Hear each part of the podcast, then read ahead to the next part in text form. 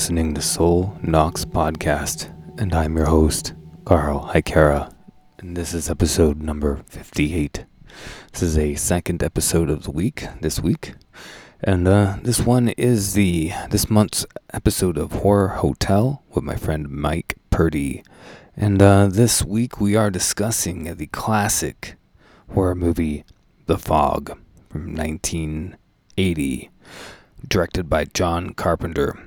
It's a great movie. It's one of my favorites. It's one of my favorite Carpenter movies. It's one that I go back to repeatedly and that I love very much. So it was a lot of fun talking about The Fog. And uh, yeah, I guess that had been the first time Mike had seen it since he was a kid. So it was kind of like uh, almost even a new watch in a way for him. So, you know, um, yeah, it was great. And um, so that's what's going on uh, right now. And um, uh, our next horror hotel, which will be out in September, is going to be Demon Knight.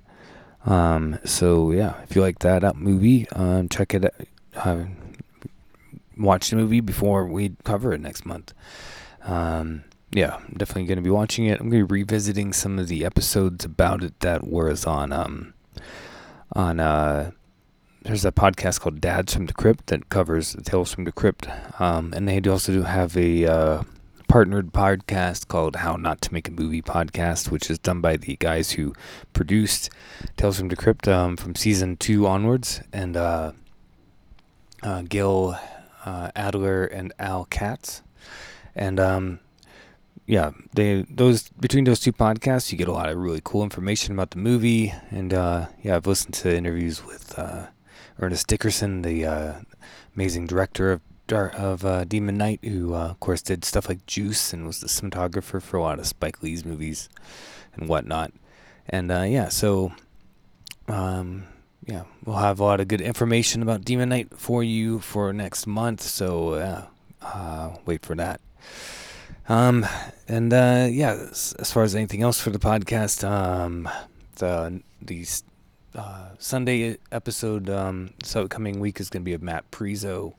Um, with we're talking about his new album, Cast Down to Rise Above, uh, or Cast Below to Rise Above. Sorry, um, from Sick, and um, yeah, and uh, also speaking of Matt Priso, he has been doing uh, some amazing artwork for some issue uh, demo issues I'm doing, uh, releasing old demos from about over a decade ago um, from my project Vrykolakas, and um, he did the first two, and he's just finished a new artwork that uh, that I just put out for a demo compilation of two demos called "The Garden of Blood and Bone" and "The Crimson Queen," and these demos um, essentially, uh, yeah, two two ones that I'm very proud of. Uh, Garden of Blood and Bone is based off of some of the book of that name written by uh, Nikolai Frisvold, Frisvold about Palo Mayombe so it's about a lot of that kind of stuff. I bring a little influence of voodoo and Satanism as well into it.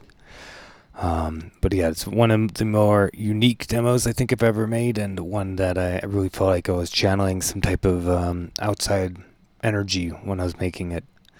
The Crimson Queen is entirely about Babylon and Lilith and uh, the dark goddess as a force, and uh, all the different manifestations of this dark goddess archetype, um, archetypical force so the demo is entirely about that, and um, uh, I felt like it was a good combination, combining them together.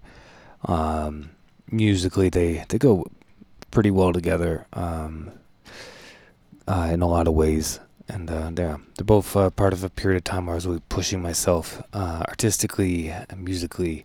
And very proud of the work that I did on those demos. They're also the ones that had followed up the Poison of God demo, that I had released last time. So, um, yeah, and you know, the next uh, next thing, two things that can be released with Matt's art are both going to be uh, compilations. So yeah, and uh, I'll release probably an episode on Patreon about uh, those those compilations. Um, so yeah, so check it out at vrykolakas.bandcamp.com. Speaking of my Patreon, I have a Patreon at patreon.com forward slash soul podcast. It's two dollars a month. I do at least two bonus episodes, um, and I try to do more when possible. So uh, yeah, my goal is to have two to four at the very least two. So you know, two dollars a month, you get at least two extra episodes every month. And um, yeah, right now I have like kind of like a monthly kind of update episode, and I'm doing a monthly series about Dracula movies. The next one of that is going to come out is going to be about Horror of Dracula and The Brides of Dracula, the two first Hammer Dracula movies, uh, which will probably come up um, a little later in the month. Uh, I assume, um, uh, yeah, probably towards the end, uh, just because of some issues with uh, finances and stuff, and uh, also I was g- gonna have Ralph on, but he can't make it, so I'm just gonna record it by myself, probably unless I find somebody who can come on with me. Um, so yeah, so we're getting into the Hammer era. Uh, the last one I did was with Brandon about um, Brandon Legion about uh, Universal Dracula. So uh, yeah, now we're gonna get into uh, to the Hammer era, which is gonna be across the next three episodes. So then uh, I'll be getting into some cool stuff from the '70s after that. But um, so yeah, check it out. Uh, so, um, Patreon.com forward slash Sol Nox Podcast. And speaking of Brandon Legion and Ralph, um, I am part of a uh, podcast gang called the Horsemen of the Podcast Apocalypse. Um, you can, uh, um, and, and we are, uh, every other Monday, you have um, Brandon Legion with Horror Wolf 666. Every Tuesday, you have Into the Necrosphere with Jackie Schmidt. Every Wednesday, you have Everything Went Black with Mike Hill. And Mike and I do a uh, kind of ongoing series split between Everything Went Black and Sol Nox, talking about the work of Karl Edward Wagner called Darkness Weaves. The next episode of that is going to be out on Everything Went Black in the next few weeks. Um, every Thursday, you Mike Hill is back with Necromaniacs with uh, Mike Scandato and Jeff Kashid. And then uh, every Friday, you got uh, Break the Apocalypse with John Draper. And then um, at intermittent times, we have Iblis Manifestations with Cheyenne of Trivax. Then I also have my uh, other associated podcast, which is my Celium Signal with Konstantin Tuanhovi from the uh, Tuanenporti um, Collective. And uh, I'll be doing a, uh, another episode with, with Konstantin here soon, which will come out later on this year as of right now, we're pretty much booked up through October. I am going to be doing some double episodes um, throughout the next two months as well. Um, and then I'm going to also be recording, uh, to kind of get caught up, but over the next two months, I'm going to be recording the episodes for November and December. Uh, because my work is very busy in that time, so I want to make sure that we don't have any uh, interruptions in the in the stream, if you know what I mean. I like to be ahead. Um, so yeah, so that's everything. You can follow everybody on social media. You can follow me finding my name or under Denver Underground Radio, which is the online radio station I run. We have shows every Tuesday and Thursday, both of which start at uh, 9 p.m. Mountain Standard Time, 11 p.m. Eastern Standard Time. Tuesdays is Darklands, which is my show, which is black metal, death metal, dark ambient. Thursdays is my show with my friend Ken, which is dark wave, goth, post punk, all that kind of stuff. And uh, yeah, you can listen to those uh, uh, those times live at denverundergroundradio.com. And if you follow us on Instagram, you can see all our set lists and all that kind of stuff. And uh, yeah, I think we got all the plugs in now, so we're gonna get into the episode. So, like I said, we're covering uh, the Fog with Horror Hotel with my friend Mike Purdy. Hope you guys enjoy. Hail Satan.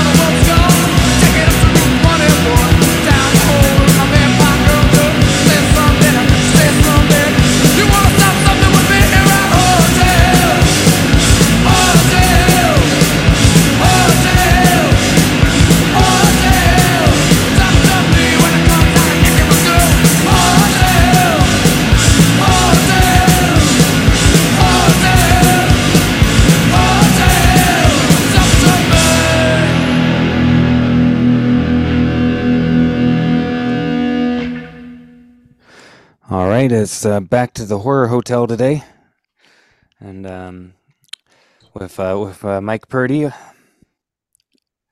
and uh, we're covering um, covering the, the Fog from 1980 this this this month. Um, what was uh? You haven't seen the Fog in a long time, right? No, since I was like 10, so 31 years ago. Yeah, that's a long time, dude. that's a really long time now. I've not seen this movie. Yeah, right. I forgot how good it was. Yeah, it's a great movie. Yeah, I mean, I um, my dad loved this movie like um a lot. Like uh, I think it was one of his favorite Carpenter movies. Really, I mean, Oh, nice. yeah, I mean, he was a fan of Carpenter's, like you know, and um, you know, I saw all the you know, Escape from New York and all that kind of stuff. They live, and you know, a lot of those ones. And later on, when I was a bit older, I watched Halloween and stuff on my own. But um, but my dad definitely like he loved The Fog. Used to watch it a lot, and um, so yeah, I grew up watching this movie, and I'm a big fan. I mean, I watch it, I watch it pretty regularly. I mean, I watched it just a couple years ago, like before this last time, and um, yeah, I try to watch it every few years, pretty much. Right. Um, this um 4K restoration Blu-ray that you got me is like uh, amazing. Like the the color and everything, like just really look. It just really looks good. Yeah, even on like the 4K, like just itself, I couldn't believe it. I was like, damn, like the color really pops. Yeah, it's really good color. It it cleans up the picture without like um like showing too much in certain scenes, like where there's like they have a good like you know like with like the the ghosts and stuff like that. You know what I mean? Yep. Like, yeah, I was I was really impressed, and it has a ton of so many special features on it. Like, I couldn't end up watching all of them. I watched a couple of them. Yeah. I mean, there's so much on this. Like, you got like, I mean, if I remember correctly, so there's like a fucking audio commentary of John Carpenter and Debra Hill. Another one with Adrienne Barbeau, Tom Atkins, and Tommy Wallace. There's one, two, uh, three, four, five, six documentaries about the movie, making a movie. Interviews Right. of like Jamie Lee Curtis, a scene analysis by John Carpenter, which I, uh, I'd be curious to watch. Oh, definitely. And then then it has the horror horrors hallowed grounds one with the malfunction guy, which I've already seen, I, and I did rewatch that, but on his YouTube channel. So, Okay. um before doing it but yeah. So i watched a few of the documentaries and everything and uh yeah definitely a lot more to dig into on this blu-ray. I mean it's a lot. Right. so you get a, you get a lot of a lot of bang for your buck with that with this with this new 4k uh release. Yeah, it was worth the 35 bucks. yeah this is really nice. Yeah like i was saying um let's see the fog came out in 1980 it was directed by john carpenter stars adrienne um figure let's go through the cast. It stars Adrienne Barbeau as Stevie Wayne. Tom Atkins is uh, Nick Castle, which is kind of funny that he's Yep. named Nick Castle, obviously, because Right. that's a nod to, to the famous Nick Castle who played the Shape in Halloween One. Yes. That uh, one of the um, oh, was that band that that they have that um, they even mentioned the band in the movie that it was uh, Tommy Lee Wallace and Nick Castle and John Carpenter. The the um, fuck, I'm trying to think what the band is called. Oh, fuck. Coo- Coops or something like that. Coupe de Ville, the Coupe de Villes. Yep. Yeah. which they even mentioned in the movie, like um, at one point, like Adrienne Barbeau was like, and now the Coupe de Villes, and Yes. um, you got Jamie Lee Curtis as Elizabeth Solley, Hal Holbrook as Father Patrick Malone, Janet Leigh as Kathy Williams, and uh, Nancy Loomis as Sandy Fadel, and those are like kind of, I guess, the uh, the main court cast. Right. Um, yeah, it was uh, uh, cinematography was done by Dean Cundey, who um has done a, a lot of stuff like um after this, including like um I think well he, I mean he had already done Halloween with with John Carpenter, but he went on to do like Escape from New York, Halloween two, The Thing, Halloween three, just a ton of stuff. Right. the Cinematography, like he's you know he did Back to the Future and Who Framed Robert Roger Rabbit, and yeah. Yeah.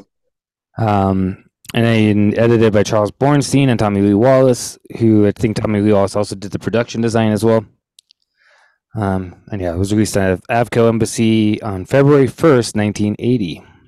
So, and it was a success because it uh, its budget was 1.1 million and it made 21 million. So, I mean, I think they Yeah. did pretty good.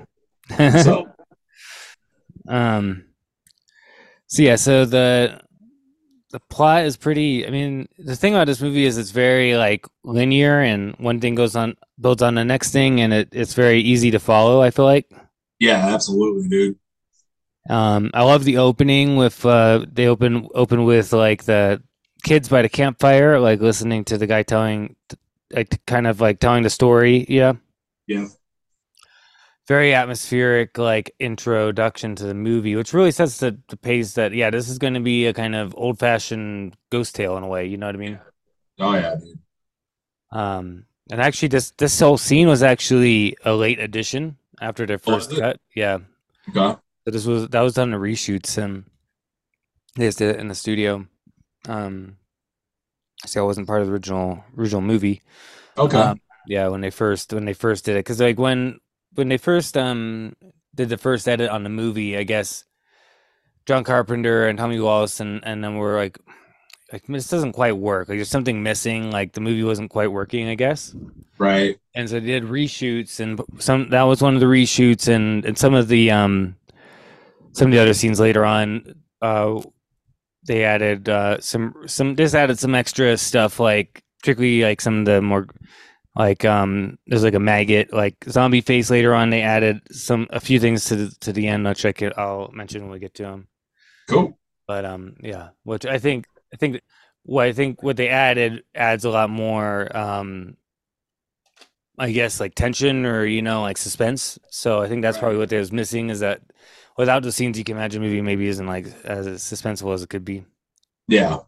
um but yeah then like you're basically introduced already to um kind of at the start like of Adrienne Barbeau like kind of doing uh talking like on the radio like she runs uh the uh radio station outside of the lighthouse basically um and um out, outside of Antonio Bay northern supposed to set in northern California but actually was filmed um not far outside of LA actually Right. um, on the coast out there. But yes, uh, so Antonio Bay, California, and you have Adrienne Barbeau kind of talking about stuff on the radio, and um, and um, so you're kind of introduced to to her already from the beginning, doing that, and and he kind of really smartly shows like the the town. It's nighttime. Like you're getting these shots of like the town, like and the the art, the color design in one of these shots I thought was really beautiful. Like you'd have a shot where it's like um lighting that kind of has like a red and a green colors like on either side, like kind of it feels very like Argento or like Italian in a lot of ways, like with the coloring in Yeah. this part. Um, but I think it's a great way. It kind of introduces the Antonio Bay itself, like the town, um, and it kind of like um, you end up like you start. You also see like the you get introduced also to Hal Holbrook's character is the priest because one of the first things you see in this whole shot of showing the town is John Carpenter himself, like playing the guy, like kind of the handyman at the church, right? Yep. and um and then he's like closing down the church and he goes up to Hal Holbrook and asks about getting paid. I thought that was hilarious. he's like, "Come in at five tomorrow."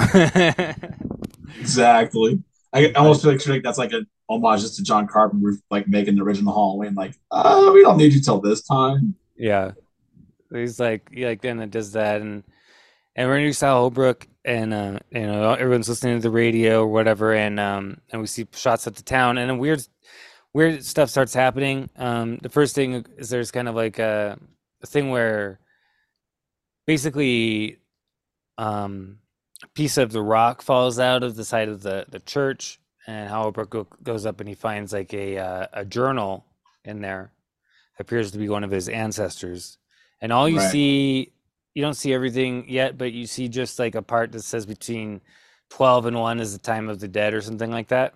Yeah. Um, and so like you're already shown that okay, it's twelve o'clock, and all this weird stuff starts happening throughout the town. Like we're, you know, we see like um, lights turning on, and you know, car alarms going off, and I like the whole scene. Like in the, um, I really like the scene in, inside of the grocery store where the guy's kind of closing it down, and weird stuff's happening in there. Yeah, that was cool. Like I forgot, like when I watched that movie, since it's been so long, I was waiting for like something to happen, or like something came out from the freezer or something. Yeah. One thing I like about this introduction is that you it's a really smart way of introducing the town, um, introducing like get introduced to most of the, the main characters. Um, and then you're also like from the get go, it's like something weird's happening. You know what I mean? Like it, this movie doesn't doesn't like doesn't go like is there or isn't there or nothing. It's like yes, there is. There's weird stuff happening already. You know. Yep. and um yeah like you see um um you're also introduced to nancy loomis's character like and i think it's funny because she literally has like a chair move in front of her and stuff like that and she's kind of just the next day is just kind of like yeah there's just weird stuff happening you know like doesn't really talk Yep. about that Right. like maybe she thought she was going I think maybe people people might have been able to see. Oh, maybe it was just a, a you know, maybe it was just an earthquake. You know, like Right. I guess you could probably uh, do that, but it was kind of you know, it was a little weird. I would have been weirded out if I saw that happen in front of me. Oh yeah, I would too. Yeah, I, I wouldn't be able to shake that off. Nope. Um, and then we're introduced to to um um Tom Atkins' character as well. He's driving down the road, and then he um picks up Jamie Lee Curtis as like a hitchhiker. Yep. And then yeah, uh, she's like, "Are you weird?" And he's like, "Yes, I am." She's like, oh, thank God. yeah, and I think it's funny too because he's like literally drinking a beer driving down the road. Yeah. Right. Which I think we talked about the other day where people always used to do that. Yep. It's like, yeah, there you go. That's that's 19, 1980. People could still like drink driving down, drinking and driving, That's right. And um, and they're driving down the road and they're listening to the radio or whatever, and then uh, I'm not really sure what happens exactly. Like the windows break out. Yeah. It's real weird, and um, and this also we're seeing like Adrienne Barbeau's like in the lighthouse, and they they say there's a fog coming, and she like uh reads out something to the to like a boat that's out there on on um on the on the ocean, Yeah. And um and then you see the guys in the ocean um like you know sitting there and and uh, they're like oh there's no fog. And then they see the fog. And then um yeah then we kind of i'm trying to yeah i mean then then basically like i think that's when we we basically already see like the the, the pirate ghost like from that point on right? Like right away. Yeah. yeah like yeah. like the fog hits the boat and then like you literally see you know at least a little bit of like the hook and the pirate ghost. Yeah. so i just think it's like literally from the beginning and and they it's like you're not holding any punches like yeah this is happening yeah. Um and then they have that again because um tom atkins and jamie then you cut to jamie lee curtis and tom atkins like in bed together Like he's like, "Can I ask you what, what's your name?" Like they've like had sex and stuff. They didn't, didn't even know each other's names. right. I was like, "This is definitely a 1980s thing." Like, Oh, yeah. Yeah, it is. but No um, way is that working nowadays in a movie. no, but I mean, but people kind of were more like that back then. I think too, more than Oh, yeah. Before AIDS and everything, people were a lot more like, you know, a little bit more uh, free with it. You know what I mean? um, and yeah, then then you hear like knocking at the door when they're talking, and again you see like the shadow. Like I guess like Tom Atkins' front door is just all glass for some reason. Right. and I just think it's creepy. Like he looks through, and then there's like a figure there, and the figure sees him coming and then hides. Yeah. I'd be like, I would not open that door. I'd be like, nope, we're good. if I saw that, I would not open it. I would, Oh, you know, go grab a fire poker or something. You know, like can't it can't be up to any good if they're Right. like hiding away. But um, yeah, then it, he opens the door and nothing's there because it hits one o'clock. So Yeah. okay, that that time's over now. But you're like, okay, something weird's going on. There's a pirate. Go- there's pirate ghosts apparently. You know what I mean? Like you know it from the beginning. So there's no. This movie's not about a mystery really, in the sense of in the common sense of it. It's a mystery about why something's happening and Yeah. not like what is happening. You know what I mean? yep. It's one of those type of type of ghost stories where it's not. It's not tr- not hiding what's happening. It's like okay, Right. The- just- there you go. yeah, and and then basically we we find out why this is happening throughout as the movie goes on. So I don't know if it's true or not. When I read something when the pirate ship first shows up by the boat, that was a reshoot. I don't know if that's true or not, but I think it might be. Um, um, I know that. Yeah, I think some of those types of scenes were were reshoots. right. Um, yeah, and um, yeah. So so then it's like the now we're it's like the next day. It's daylight, and um, we're introduced to Janet, Janet Leigh, and uh, Nancy Loomis. I guess they. Janet Leigh's like the, I guess the councilwoman of the town, or you know, I'm I'm not. Yeah, like she's like she's like some like important person in the town. And we find out that yeah, we find out in in the in the radio stuff earlier that Adrienne Barbeau was saying that um that um it's like the anniversary for the town founding. Yep. And so the next day is like they're having like the celebration and stuff like that. And you know, I guess the town was founded because like a a boat like crashed on the shore and had all this gold and they used the gold to make the town basically and they're like celebrating this. Yeah, I go out of this tragedy, right? You know, it's like that's right. um and uh, yeah, so then we're introduced to them. They're they're going around doing stuff and um and uh, we see more with with Adrienne Barbeau and her son. Her son finds like a. It's, funny because it looks like he goes to go see a gold coin and then it kind of turns into like a, a piece of a ship. Basically, we see Yeah. it says the uh, Dane, uh, which will which will be important later on. Yes.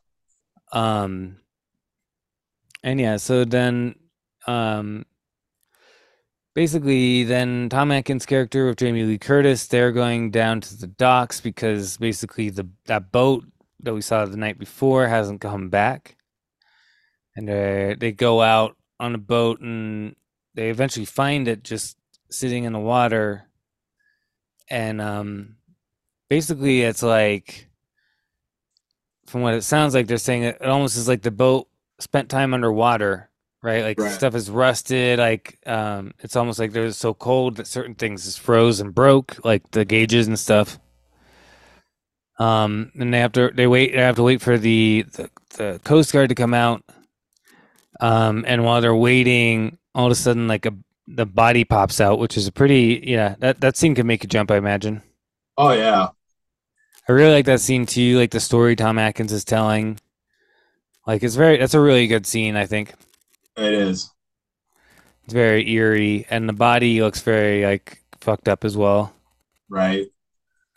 Um and um kind of as this is going on, you're also seeing the yeah, uh Janet Leigh and Nancy Loomis characters, they go to Hal Holbrook is the preacher and the preacher's like all drunk and he's been reading like this like cuz reading this um this journal and and in the journal basically tells the whole story of what actually happened so there was the um uh blake was like this guy blake captain blake was like a um essentially they're like a leper colony basically that was on the boat right you know Yeah. and they wanted to create a, a bunch of lepers that were on his boat. They wanted to create a, a leper colony, and I guess this Blake guy was like a pirate and you know a rich person. He had a lot of gold and stuff, and he wanted to buy this land for a leper colony, like close to where Antonio Bay is. And the kind of founding fathers of this town all decide that they don't want to have a leper colony, basically by them, um, and it ha- hatches plan of uh, basically fooling them and shipwrecking them and letting them drown, and then going out and stealing their gold, basically. Right.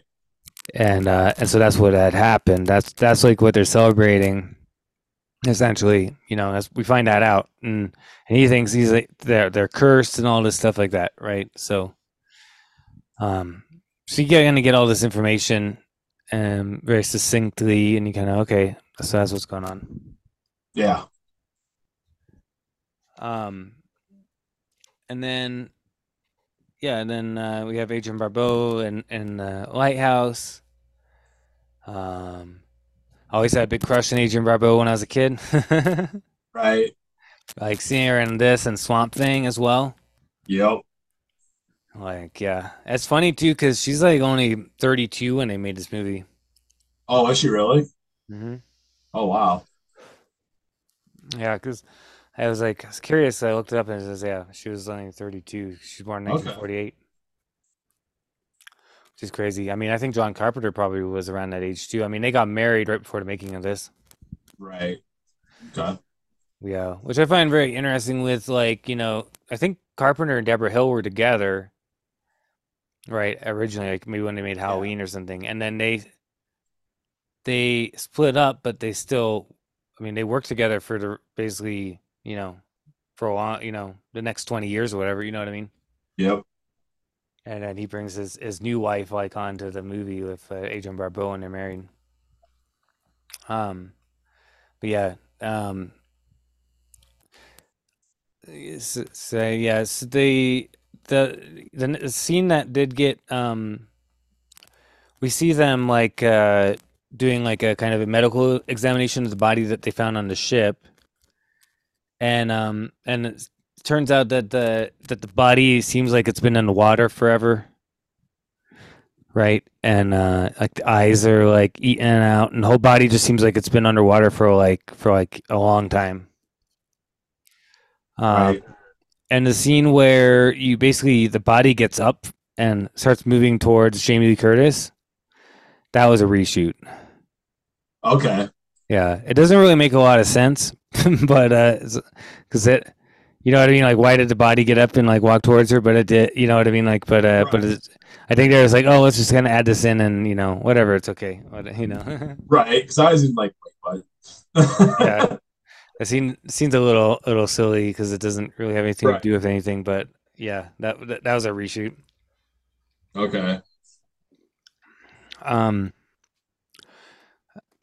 and yeah, so so to see that, basically, that night the fog comes in, and um, and uh, Adrienne Barbeau's house is the first one, and that's in the way basically, and that, you know, that whole scene's funny with the old lady, and I don't understand why she opened that door. Yeah, it made no sense. She's like, shut everything up, and then she like opens the door to see who's knocking, like. Right. she gets she gets killed right and um it's pretty tense scene when when it's like like Adrienne Barbeau's like basically kind of uh I'm trying to remember how she figured uh, was it before that was I don't know before that it was the weather guy Yeah. that's how she figured out something bad was going she I, I'm not quite sure I don't I'm trying to remember how she figured out oh no It's she, also with the wood because it caught fire. Or is That that was- later? No, that was yeah, that was earlier. The wood like kind of caught fire and then like looked normal. I forgot what happened is that Janet Leigh's husband was one of the guys who's dead on that boat, and Right. Tom Atkins went and told her that stuff when they were doing the celebration, and then Tom Atkins calls up Jan- um, Adrienne Barbeau on the phone, and they talk about what happened Yeah. and um and that that's kind of and sh- that's kind of what uh why she kind of feels like okay something weird's going on with the fog right? Right. and then the fog hits the the weather station where there's a guy that she talks to like to get the weather report. And that's when um Tom Atkins and Jamie Curtis go out there to check it out and the guy's like gone or whatever like dead and the place is like trashed. And then they're driving back and the fog sweeps in to and I think that as part of that too, like all the power goes out in the town as well, right? Like when the fog comes up, like the the fog manages to kill all the power, and um and that's when the fog comes into their house, and she's like trying to get somebody to go help him, like she knows something bad's happening, and that's when Tom Atkins and Jamie Curtis get to the house and manage to help the kid, which is a pretty tense scene when uh, the pirate's trying to get into his room. Yeah, that shit would terrify me. Yeah, I mean, like, if you were a kid and that was happening to you, like, would you be pi- pissing your pants? yeah, that'd be pretty scary. I mean, this kid was kind of underplaying it a little bit. I think, Yeah, I think so too. like, you literally got a fucking ghost pirate breaking your door open to try to get in to kill you. Right. but um, yeah. So then they're driving, and it seems like the fog is like leading, like, kind of like leading them to the to the to church. So that happens to both um like Nancy Loomis and, and Janet Leigh as well. Like they're listening and and Adrian Rose like saying like stay out of the fog or whatever. So they try to get out of the fog. And both them and, and Tom Atkins and Lee Curtis they both they all end up at the church. And that's kind of at the same time the fog's hitting the the the lighthouse as well. And so you kind of get this this scene where it's like the ghosts are trying to break into the lighthouse Right. at the same time that um they're trying to get into the church. And that's when um Hal Holbrook realizes that that the the preacher his like ancestor had actually stolen the misgotten gold and turned it into like a cross, a gold cross that they have in the church. Yep. And uh, once the Blake and all his pirates get into the um into the church, um he he tries to give them the gold back. And that whole scene, like with them like in the fog and the church, I mean that's like it's like iconic. Like it's so like beautiful, like with the fog Oh, swirling around, you know. Yeah, it is, dude. And the fog looks amazing just in general. Like it doesn't look like cheesy, you know, fog machine. You wouldn't know. Yeah, it's like it comes from it. Yeah, it's like very thick and heavy and like seems to have a life of its own, yeah. And like uh, yeah, the ghosts, I mean, and again, it's very Italian. Like there's something about the ghosts in this that reminds me of like I don't know, stuff in Italian movies like Demons or something, you know, like Right. you don't really see them too much. They're just they're mostly like silhouettes in the in the fog and you see like Blake's like bright red eyes, you know. Yep. Um, which yeah, I just think it's it's so so cool looking. Uh, you really only see their face, I think, once, like in a scene where with Adrienne Barbeau's like fighting with the one on the on the the tower. And you see like his maggot face or whatever. Right. And uh, that whole scene with with Adrienne Barbeau on the tower was a reshoot. Okay. they did they did to add suspense to them to it basically. Right. So, and I think that it does. I do think that it, I would feel. I feel like it adds a lot of suspense to the to the end of the movie with her like on the tower. You know, Oh yeah, it does, dude. like if it was just the scene of them in the church, I don't. I don't think it would be quite as suspenseful. No, I don't either. And um, yeah, you got Hal Holbrook gives the the cross back to the ghost, and then they kind of disappear, and everything seems okay, you know, and and everybody leaves, and then Hal Holbrook is like wondering like why didn't they take me and all this stuff, and then the final shot of the movie is uh all of a sudden the ghosts are right there behind him, and they fucking cut his head off. Yeah. That's how the that- movie ends. It's very love that. shock ending. the ghosts are like, "We got you." Surprise! Oh, you did. yeah, they're like, "Nah, actually, we're gonna kill you." Yeah. We got our gold, and we're gonna kill you too. yeah, and uh, um, one thing that I think that was influenced by this was the. Did you ever see the Garfield Halloween special Oh yeah. that has like the the pirate ghosts? You remember? Yep. And I, I feel like they're probably inspired by uh, the fog for that one. Right. I could definitely see that. Yeah. The um yeah, I mean the fog is incredible throughout the whole movie. I mean you said that on the 4K in certain parts when it's out in the ocean, it doesn't quite look as good. But No, uh, on the Blu-ray, it looked fine in those parts. nice. Yeah, probably like you're seeing probably with the on a 4K TV, the 4K one, you're probably able to see a little bit too much how they made the made the effect. I'm imagine.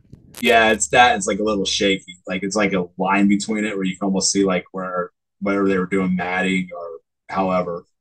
Yeah, because I think they did the the shots with like some type of matting where, um, like in the video that I saw, essentially with like the shots of the fog like rolling across the coast and all that kind of stuff. Right. They did they did a shot of the of the the the coast like um you know like on film and then they basically replicated the silhouette of the shapes Right. in black shot against like a black screen you know it's all black with like and they pumped the fog in to so that it moved around the shapes and then they superimposed the two images basically Okay. so so that so that it would look like the fog is moving around the actual shapes of the of the screen as opposed to like say just doing like rear projection with the fog going over like the stuff they already shot or something like that you know what i mean Yeah. and it does do- it is very convincing but i can imagine on on a you're watching it on a 4k tv you could probably see the see the lines a little bit more You can for sure. But on on like the old DVD or on the Blu-ray, it looks still looks pretty good. Like it's pretty uh, incredible. Like I've always wondered how they got those effects because it's their they really look good. Right. A lot of a lot of them, and and the way that the fog, like I mean, you know, just like it's incredible. Like the how they managed to make the fog like work so good in the movie. I mean, they had to have some like pretty high power fog juice of some sort. Right. And I know that in those special effects scenes with the fog rolling across, I think they use dry ice fog, Right. which makes sense. But I don't think they, they couldn't use that like in the scenes with people, right? No. Know, so you're you're, you're dying. Right. like, did you ever see that video of that um that Russian lady who they it's like this Russian influencer lady, and they had this whole thing where they filled like a whole swimming pool with dry ice, and Uh-uh. people, people like jumped in and died. Oh dang. Yeah, like No, nope. Haven't seen that. That's crazy. Yeah, it's real crazy. I, there's like the YouTube channel that has like um.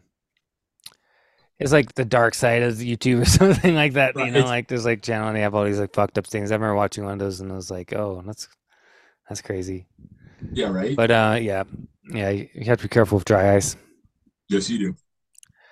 Um, yeah, so that's how they did those shots, and then yeah, I just think the lighting and everything. I mean, it just looks beautiful. The whole movie looks beautiful. I, I think the way it's cut too is really good. It every time I watch this movie, like from the opening scene, I get caught up in it. You know what I mean? Like you just get sucked into the world and the pacing and and the music is incredible. Like this is one of my favorite John. This is one of my favorite John Carpenter scores.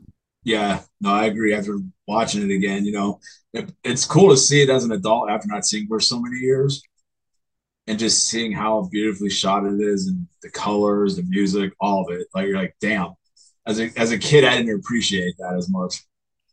Yeah, exactly. Yeah. You know, you know, I liked it when I was a kid, but like as an adult, you can really appreciate the artistry of it. Yeah. Yeah, and I, there's something. There's just like an atmosphere to the movie. Like there's like a feeling to it. You know what I mean? Like that. Oh yeah, dude. That I really love, and I do think that the music has a lot to do with that. I mean, music's very classic. Carpenter. It has a. I feel like this movie soundtrack had a big influence on soundtracks for like Silent Hill and stuff like Right. that as well. Like more probably than any other Carpenter movie. Like or yeah, like Silent Hill and even like to a certain extent Resident Evil. Like Yeah. with like the piano and everything like that that's in this movie. Like I feel like those those video games really took a lot from this movie Right. for the soundtrack. Yeah, it just has like this atmosphere. Like I'll, I like to just listen to the soundtrack by itself, just because of how atmospheric and and, and enveloping it is. It's like, yeah, it's I love it. Right. Yeah, and our the coloring and everything. Like, I feel like um, you know, if Carpenter like like you could look at say like Halloween was a very um um in a lot of ways very like realistic movie in a lot of ways. You know what I mean? Like um the way that it was shot, like um the coloring was very like like real world, like the um you know, there's a lot of shadows and sometimes it was like very like kind of um um monochrome in a way, like with a lot of night shots and everything like that. And you know, Jamie Right. Curtis and like white, like running, you know, and like like you know, Michael Myers is white and gray. You know what I mean? Like there's that kind Yep. of, you know, it's very monochrome with Yes. like so the blood. I think partly so so that the scenes with the blood like really pop out. Right. Where like the fog is a very colorful movie. There's like a lot of colors, like you know, like um you know, like in those scenes, like in the city, like I mentioned earlier, in the town. I mean, like the, you know, there's colors that that are very obviously like kind of like give it a bit more theatricality to it, I guess, in the s- Right. which gives it that Italian feeling. Like I feel like this is probably the most Italian feeling of all Carpenter's movies. Oh yeah, dude. Totally agree on that. Like, cause like I'm thinking like I don't think any none of his other movies have that kind of um, expressive use of color and stuff as this movie does. Like, um, and the kind of dreamlike quality the movie has as well. Right. Because if you think about, I mean, like maybe like you know, Escape from New York or something has like you know, or Big Big Trouble in Little China have like really you know expressive pop colors, but it's not quite the same thing as this. You know, Yeah. like um, yeah, because if you think of like the Thing is very again very more monochromatic. Yeah. Um, Prince of Darkness is not. I mean, it has some like really artistic parts, like the very colorful. But I mean, I haven't seen it in a while, so it's something I want to I want to rewatch soon, which uh, maybe we should cover eventually. Is Prince of Darkness. Oh yeah. Hell yeah, dude. Um, but even yeah, that one I feel like is not quite as colorful as this one. Even like with like yeah. Right. So yeah, I think that Maybe this like uh, Madness is like Halloween stuff. Well, you know the monochrome. yeah, Mouth of Madness is it's a little bit of both, but it's very it's kind of it's more naturalistic. Yeah. You have some like very colorful parts here and there, but yeah, it's not. Yeah, a lot of his movies don't don't have quite the same use of color that this movie has. That yeah, it just gives you that kind of Argento feel, like you know, you watch Suspiria and stuff's just like red colored for no real reason. It's just to to to give it uh, that that the feeling that he wants to have it feel, you know. Yep. Or it's not really realistic. It's more like uh, kind of expressive lighting Yeah. like this movie really has that going on which um yeah which i also think i mean i think i mentioned that when we did nightmare on elm street i feel like nightmare on elm street has a lot of that as well Oh yeah, it does. but uh you know particularly in like the dream scenes in that movie Yeah. i mean there's definitely like a lot of scenes in this that also have very naturalistic colors and stuff like that but but you do have all the night scenes and everything there's like a lot of like interesting colors and i think it's just the fog itself seems to have like this glowing color to it as well Right. And it's just the way that I think the the light filtering through the through the through the fog, particularly in the scene in the church, you know, it's just it looks very beautiful and otherworldly, you know. Yeah. And it's funny to think about how, how simplistic it is in a lot of ways because it's you know they didn't need like a bunch of um, CGI special effects to make something really convincing, you know. Right. You just have like some guys in costumes, and I think I'm trying to remember. I don't remember. I think Nick Castle might be in, but I'm not sure. I can't remember who plays the uh, the main Blake. Um, Yeah, I can't remember. no, it was Rob Bottin as played That's right. Blake. Yeah, because Rob Bottin did the um the art, the did all the the special effects in the movie. Yeah. So yeah, Rob Bottin like made himself up as as Blake. um, yeah, the so I think that that um, and then uh, you know, obviously the theme of the movie I think is is really like, you know, don't be a don't fucking murder a bunch of people and steal their gold. Right. They're Right. gonna come back to you, yeah, you know. That's right. and I guess in some ways it has a lot of relevance to Poltergeist, huh? Yeah, it does.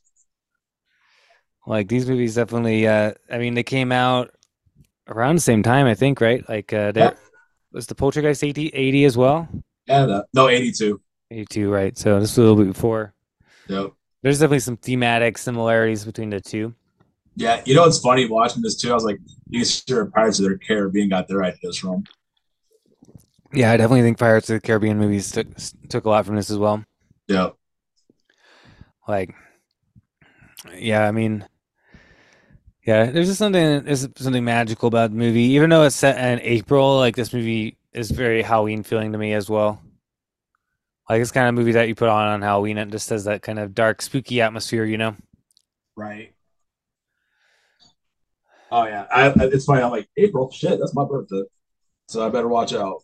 Right? Yeah, because the movie's set in like what is it, April twentieth or something? Twenty first. Yeah, I think April it's twenty first. 21st. Yeah, Yeah. right. The um, yeah, it's a movie that could go either way. You know, you can you can watch this any time of the year, really. But yeah, it's it's, it's definitely a good movie for either the spring or the fall. I feel like. Oh yeah, I mean it's it's a really cool ghost story. Like it's you know one of those great ghost story movies. Yeah, it's a real classic ghost story in a lot of ways. I mean, Yeah. and then I mean, there's like a, a little bit of a modern edge in the sense that the ghosts are a little bit like you know a little slashery where they're killing people, right? Right. but um, but it's still like a classic ghost story of like you know they're coming back on the hundred year anniversary to get their get their gold, you know, like Yep. and uh and to kill the people who who screwed them over basically, Right. or at least at least the the number of people. Uh, I don't know if everybody they killed had necessarily had, had anything to do with it. Like, why would they be trying to kill Adrienne Barbeau? Shouldn't have anything to do with it, you know. Yeah. But uh, I think it's just a number. Maybe it's just a number thing. I don't know. Right. or they just kill whoever they come across. You know, that's kind of what I felt like. You know they're pirates. Yeah, exactly. Yeah, and uh, the um, yeah, the movie was shot like on the coast, and the town itself is a place that John Carpenter ended up living for a long time Okay. after they did this, and uh, he also shot Village of the Damned there. Oh, nice. Um, Point Point Reyes, I think it's called.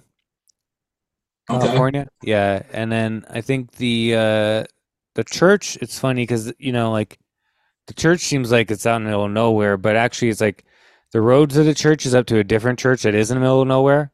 hmm But the church itself is actually like in the middle of a neighborhood. Oh, nice. but it, so they just like shot it very carefully to make it seem like it's in the middle of nowhere. It's very effective. Right. Uh, the church is like really old. It's one of the oldest churches in the area. I think it's it's closer to Los Angeles though. Okay. Yeah. So you know, th- I think uh, I think Point Reyes is like an hour or so outside of um outside of there, where the um uh the uh you can still go to like that bar where they filmed the bar scene where where Tom Atkins calls Right. Adrienne Barbeau, and the uh the lighthouse is a real place. It's a state park that you can go to. Oh, nice. Um, yeah, like, and you can see the see the uh, the lighthouse there where they filmed it at, and um, I think that the uh, where the church is for for the fog is actually right around the corner from um, the bar and Howling Three. So Oh, okay. yeah, so John Carpenter like did a lot of stuff. Like he seemed to really like this these certain areas of of you know L.A. and like out you know not far outside of L.A. and seemed to like do a lot of filming and like Point Reyes and all these places. Nice. I guess it makes sense, if, particularly if he was like living there for you know for until like the 2000s or whatever. He's probably like, ah, I can just like I don't have to go very far to work, you know. Yep. Seems like the type of guy. Right. I wonder if he's ever gonna make another movie. I don't know. I was thinking after watching this, I was like, he's got to do something. At least one more. Yeah, I mean, I listened to an interview he did with with Mick Garris, and he said that he would like to do another one, but uh, Okay. you'd think that people would give him money to do a movie, but you never know. I mean, it could be one of those things where, I mean, John Carpenter hasn't really worked in the in the studio system for a long time, so Yeah. Yeah, I don't know. I mean, it would be cool if he did another one. I mean, David David Cronenberg came back and did another movie, so I mean, you know, You know, be kind of cool is if he collaborated with Clive Barker and they did the Thief of Always. that would be cool. Yeah, yeah, I know that um, Car- Barker and Mick Garris are working on on something that sounds really cool. It's like a TV Oh, yeah. show. Yeah, uh, it's like a TV. Um, it's basically like um, gonna be like a TV show where it's like stories that Clive Barker wrote, basically that Oh, nice. you know it's gonna be kind of like that Ca- Cabinet Curiosities type of thing that Guillermo del Toro did, but for Clive Right. Barker, yeah, him and Mick Garris like put it together. But Mick Garris said that they, because of the strike and stuff, it's kind of on hold right now. Like they were just Right. about to get it sold and get it in, pr- into production, and then the strike happened. Oh, that sucks. So hopefully, like once the strike's over and everything like that, that'll come back. Cause I'd like to see that. That'd be cool. Oh, hell yeah. That, oh, fuck yeah. Particularly because I mean, I think Barker and Mick Garris been working on it for like two or three years. So right, he first said that they were working on something like three years ago or whatever. Yeah, I would just like I would like to see Carpenter come back and come out of retirement, make one or two more movies. That'd be cool. Oh yeah, dude. I mean, I'm not, I'm not like, I, um, I like a lot of his '90s stuff too. I mean, I know a lot of people don't like like it, but I mean, I thought Vampires was fun, and you know, Yeah. even Ghost of Mars. And uh, Ghost of Mars was uh supposed to be a sequel to Escape from LA and all that. right, but it was like, yeah, but then it ended up being something different. Yeah, because it bombed since Escape from LA bombed. They didn't want to make another one, so they just make Ghost Ghost of Mars was literally that. All they did was take out Snake. Yeah, I loved, and I liked. I haven't seen Escape from LA since I was a kid, but I loved that movie when I was a kid. oh yeah, it was great as a kid. Yeah, I haven't seen on. I haven't actually seen Escape from New York or LA um in a long time, but I was like obsessed with those movies when I was a kid. I used to watch them all the time. Right. I love Snake Plissken, and you know, I was basically like, I'm still this way. Anything with Kurt Russell, you get you get a thumbs up for me. Like, I mean, I'm I'm always down to watch Kurt Russell. Hell yeah, he's doing a TV show with Godzilla now. Oh, really? Yeah, him and his son. yeah, like I definitely like. I'm yeah, I'm just a big fan of Kurt Russell, and like yeah, anything he's in.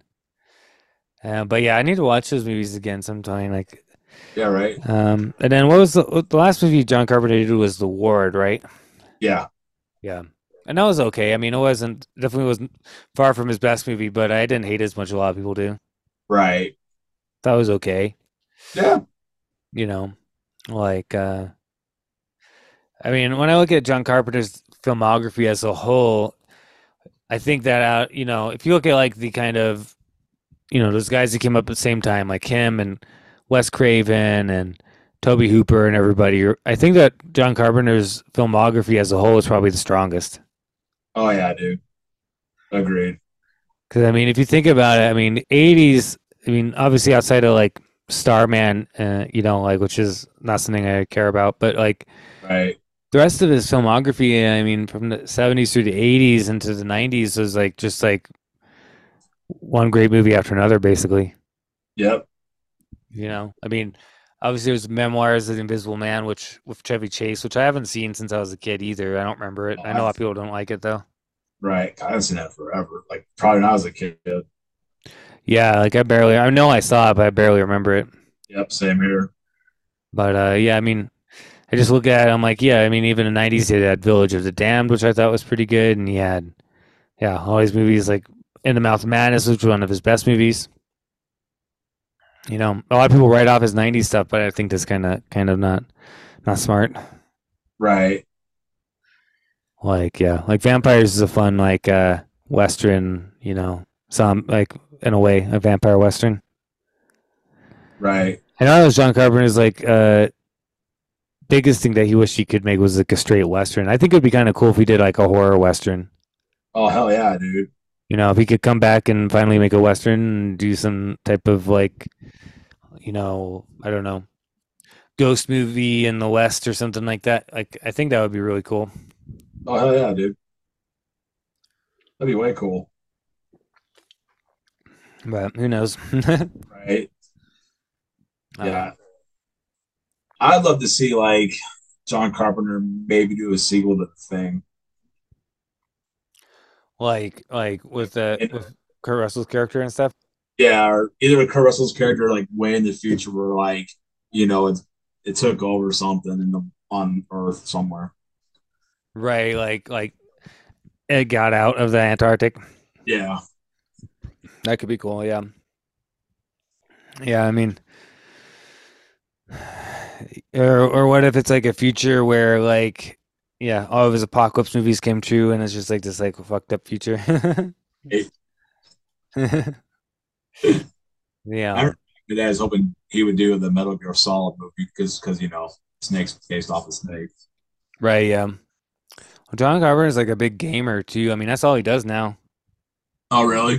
Yeah, I, like apparently he base, you know, since he's since he retired from movies, he's basically just been playing video. He's like a he's like plays video games all day, every day, pretty much. like he's he's like really like all about video games. That's awesome. Yeah. So that's it's funny to think about that. You know, you a guy who's like in his seventies or whatever. Like, Yeah, right. all he does is just like, because he's like, because I believe like John Carpenter is probably like my dad, like my dad, dad's age. He'd be like what, like, yeah, like I think maybe same age as your mom, right? Like, Yeah. which is crazy. Yeah, be like like yeah, in the sixties probably like or yeah, early seventies. Yeah, Right. it's like yeah, he's just like playing video games.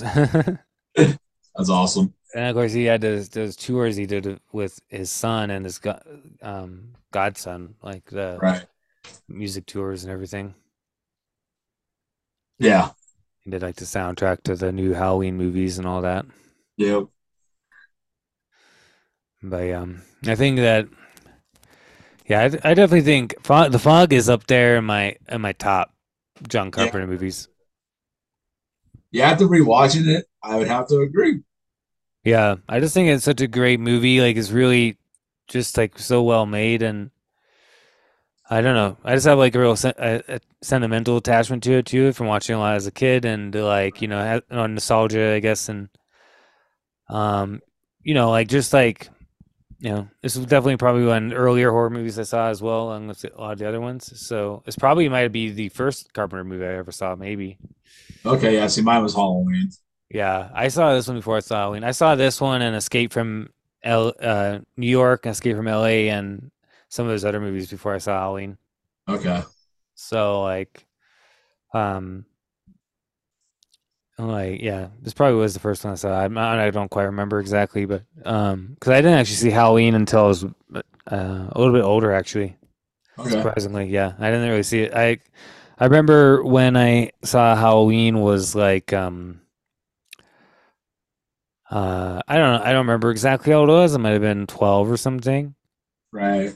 I don't I don't quite I it's somewhere in in somewhere between 10 to 14. You know, I don't quite remember. That that that part that that time period is very like murky in my memory, like you know what I mean where I don't remember exact like chronological of when things certain things happened really Right.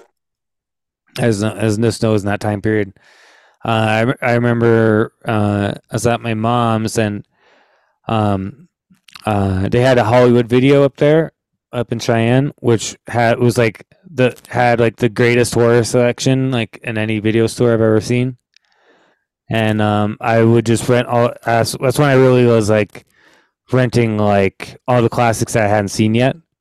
Right. So I remember I remember the same time I rented Halloween, Texas Chainsaw Massacre, and Dawn of the Dead like the same time. I watched all three of them like, you know, one after the other basically like around the same time. I probably was like, yeah, probably closer to ten or twelve, somewhere between ten to twelve. Right. Uh, I don't quite remember exactly. No, I I, might, I had to been like twelve. So Okay. Yeah, twelve or thirteen, because it would have been after Phantom Menace came out. Phantom Right. Menace came out in '99. I'm That's how I'm trying to remember exactly. Yeah, it would have been like 2000, like around around 2000. Yeah, Okay. Yeah. So I would have been like 13. So Nice. yeah, like uh, I remember reading all those. So, but I had already seen like the fog by that point for sure, and and Escape from New York. Yeah. Yeah, I remember. Uh, so Halloween I saw when I was ten because I was at my best friend's house at the time, and his dad rented it because it was like Halloween, just in, well, just month of October. And he's like, "Okay, kids, we're gonna watch this. Sit down." Yeah, I'm actually surprised that my dad and I hadn't watched Halloween like you know, my dad showed me Nightmare on Elm Street and stuff. Like, you know, like, and he was he was a fan of John Carpenter, but uh, for some reason we didn't end up watching Halloween unless it was like a TV version where I didn't really I didn't there's certain you know I remember watching you know Monster Vision and stuff you know but I don't remember remember all the movies we watched because it was like nighttime and I usually fall asleep you know Right. but yeah like yeah so it was a little bit later when I saw saw finally saw Halloween itself Nice. Yeah what would you rate The Fog Oh, four out of five. out of five yeah but for me I'm gonna do it I'm gonna, it's gonna be a five out of five because yeah I love this movie. Right. Um, what would how would you rank your Carpenter movies? Like, what would your top five Carpenter movies be? Halloween, The Thing, In the Mouth of Madness, The Fog, and Escape from New York. I think mine would be. I mean, this might change once I finally rewatch Escape from New York, but I would say um, I would say Halloween, and The Fog, and uh, um, In the Mouth of Madness, Thing, and Prince of Darkness. That'd probably be my favorites. Yeah, so kind of Yeah. pretty similar, just yeah. But I mean, Yeah. I have to rewatch Escape from New York. Might might be like, oh no, that's gonna be. I like that more than one of the other ones, but like particularly for his horror movies. Yeah. Listening, the um, yeah. Unfortunately, yeah. I guess like maybe next week we'll try to we should try to go see uh, Last Voyages of the Demeter. Yeah, dude, for sure. I know we can't do it Friday though. All right, yeah. We're kind of busy that night, dude. yeah, exactly. So, well, yeah, some we'll figure it out. oh yeah, dude. The uh, yeah. Unfortunately, I didn't really do too well on box office, but No. I was like, that sucks. It it it, it, it kind of failed actually. They said. yeah, I really didn't do very good. But um, I think they Okay. brought it out too early. yeah, I think they brought it out too early, and then I also think that unfortunately people are stupid, Right. and I don't think people realize that it was a Dracula movie. right.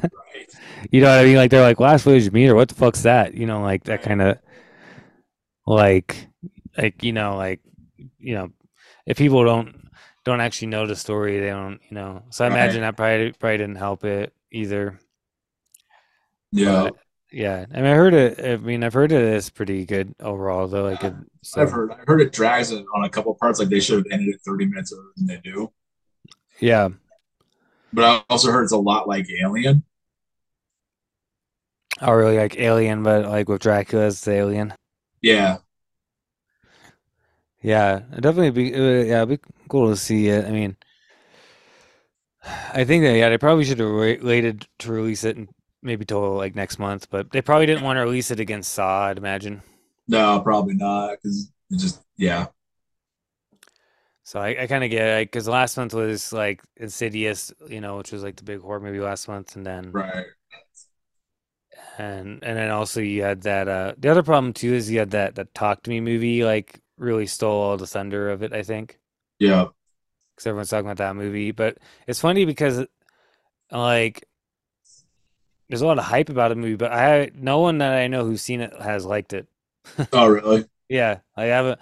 I know a few people who went and saw that Talk to Me movie, and nobody, none of them liked it at all. Like, I know the people who made it are just YouTube influencers. yeah, and I listened to an interview with them on Mick Garris, and Uh-huh. uh, I found them very annoying. Oh, were they? Yeah, they're like really annoying. Like, so I kind of was like, "Mm, I don't know. Right. Like, yeah, that one I'm kind of like, I yeah, I'll watch it when it comes out. I, I don't care to see it in the theater. yeah. Uh, did you see the Saw trailer yet? No, I didn't see that yet. Oh, dude, it looks so fucking good. It's gonna be so vicious. Yeah, I'm sure. I mean, Saw. Yeah, like it. So basically, so the plot is is basically so you know it takes place between two and three, yeah, and this person tells John Kramer, "Hey, I we can cure your cancer if you come to Mexico." So he goes and they give him all these drugs. He gives them all this money. They do all this to him, and they're like, "Okay, this will cure you." And he comes back and he finds out it was a hoax. Okay, so he's like targeting these people. Yep. Yep. So it's like, yeah. So you're not like it's one of those movies where you're, you're not going to be rooting for the. You're just gonna you're just going to be enjoying watching these people die, basically. Pretty much. yeah. You're like you're like you're like on his side. Like yeah, you're like fuck these guys, Yeah, exactly. basically. I know. Amanda's in it too. So. Yeah. Because that's kind of how the the Saw movies kind of went on uh, after a while too. I remember like in three, you had like the lawyer guy who was like that that pig trap thing and everything. Like you know, like where you're like, yeah, I don't feel bad about this guy. He's like a fucking scumbag lawyer. You know what I mean? Like, Right. Yeah. yeah. Some of those traps though, like this movie's like so. The one, yeah, the one in three, I remember really grossed me out was one that broke everybody's bone, broke, broke all the bones in your body. I think for me, the trap, it's simple as fuck. But when she gets thrown into the needles, Yeah, that's horrible. I was like, oh, fuck that. Nope. No. No. Yeah. You know, it's one is the one with like the bear thing on her head, right? Like the girl who survives. Yep. Yeah. Yeah. That shit, like, you're like, oh God, no. I can't remember it's three or four where the warm pigs are crushing them. yeah, that's three. That's like the, that's what I was mentioning just a minute ago. It's like with the, the lawyer, I think it's like the That's pigs right. crush. Yeah. And like the pigs are like covering him up in blood or whatever.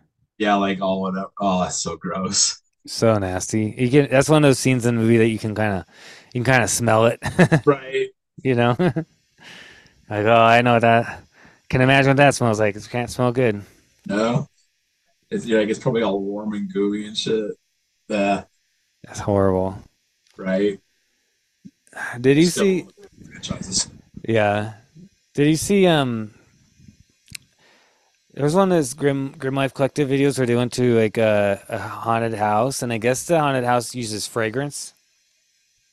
Oh yeah. like smells. Yeah like they have like these things like so haunted houses now are, some of them are starting to get in this thing where they use like they, they you know it's basically like you know like fragrances like you know if you go to like a uh you know like a place and they use like a air freshener thing right? But instead it's like rotting corpses smells. Okay. yeah stuff like that so like they're like i remember there was one this one haunted house they went to and i walked through and like oh that's like pungent and it was like this like yeah like they had like this like rot smell or something like that like yeah There's- i guess some haunted houses are doing that now Okay. can you imagine they did that in a movie though where it's like they like, set up like some type of like you know like uh thing where they could like you know they had the bat the stuff of john waters was like the scratch and sniff back in the day but like yeah Right. imagine if you're like watching a movie and all of a sudden like the movie theater starts smelling like what you're seeing Oh, that'd be terrible, especially in certain movies. Yeah. Like if you're watching Texas Chainsaw Massacre and all of a sudden the theater starts smelling like rot rotting corpses and stuff. Oh hell no. Or like in The Exorcist, just smelling Regan's room. That room's gotta stink. Right. Cause she's got like uh yeah, like pussy, you know, like open wounds on her skin and stuff like that. Yeah. Yeah. Can't smell good. No. Or like No, no. make it smell like sulfur because there's a de- the demon or whatever. Yeah. yeah, No, we're good. Yeah, that's gotta be horrible. Right. the um yeah like the um